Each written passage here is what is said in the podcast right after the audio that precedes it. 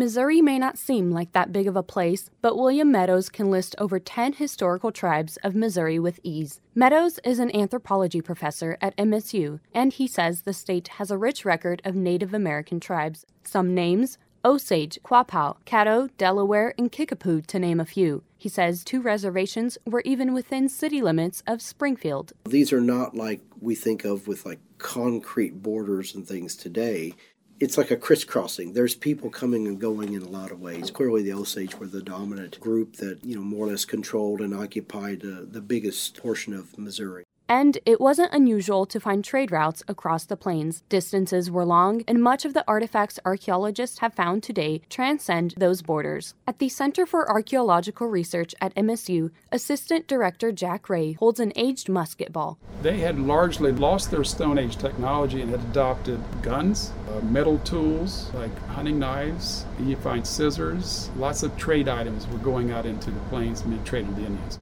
There's one piece he's extremely careful with a small rusted portion of a knife he slips out of its protective bag. Yeah, it's not very large, but it's definitely a, a hunting knife.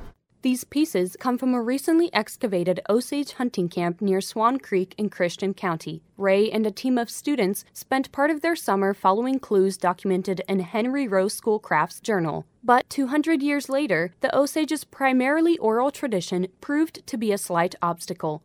What they did lose or left in the way of artifacts was not large.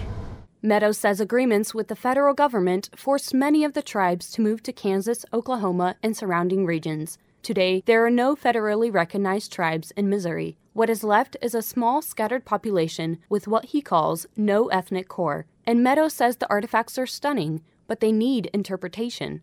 Of course, we'd like to know more, of course, you know, but you have a very rich record. What does he suggest? I think it's important to reach out to those communities and try to do something and interact. It's only enriching our campus. And as John Graham in the Department of History says, we often miss the natives around us.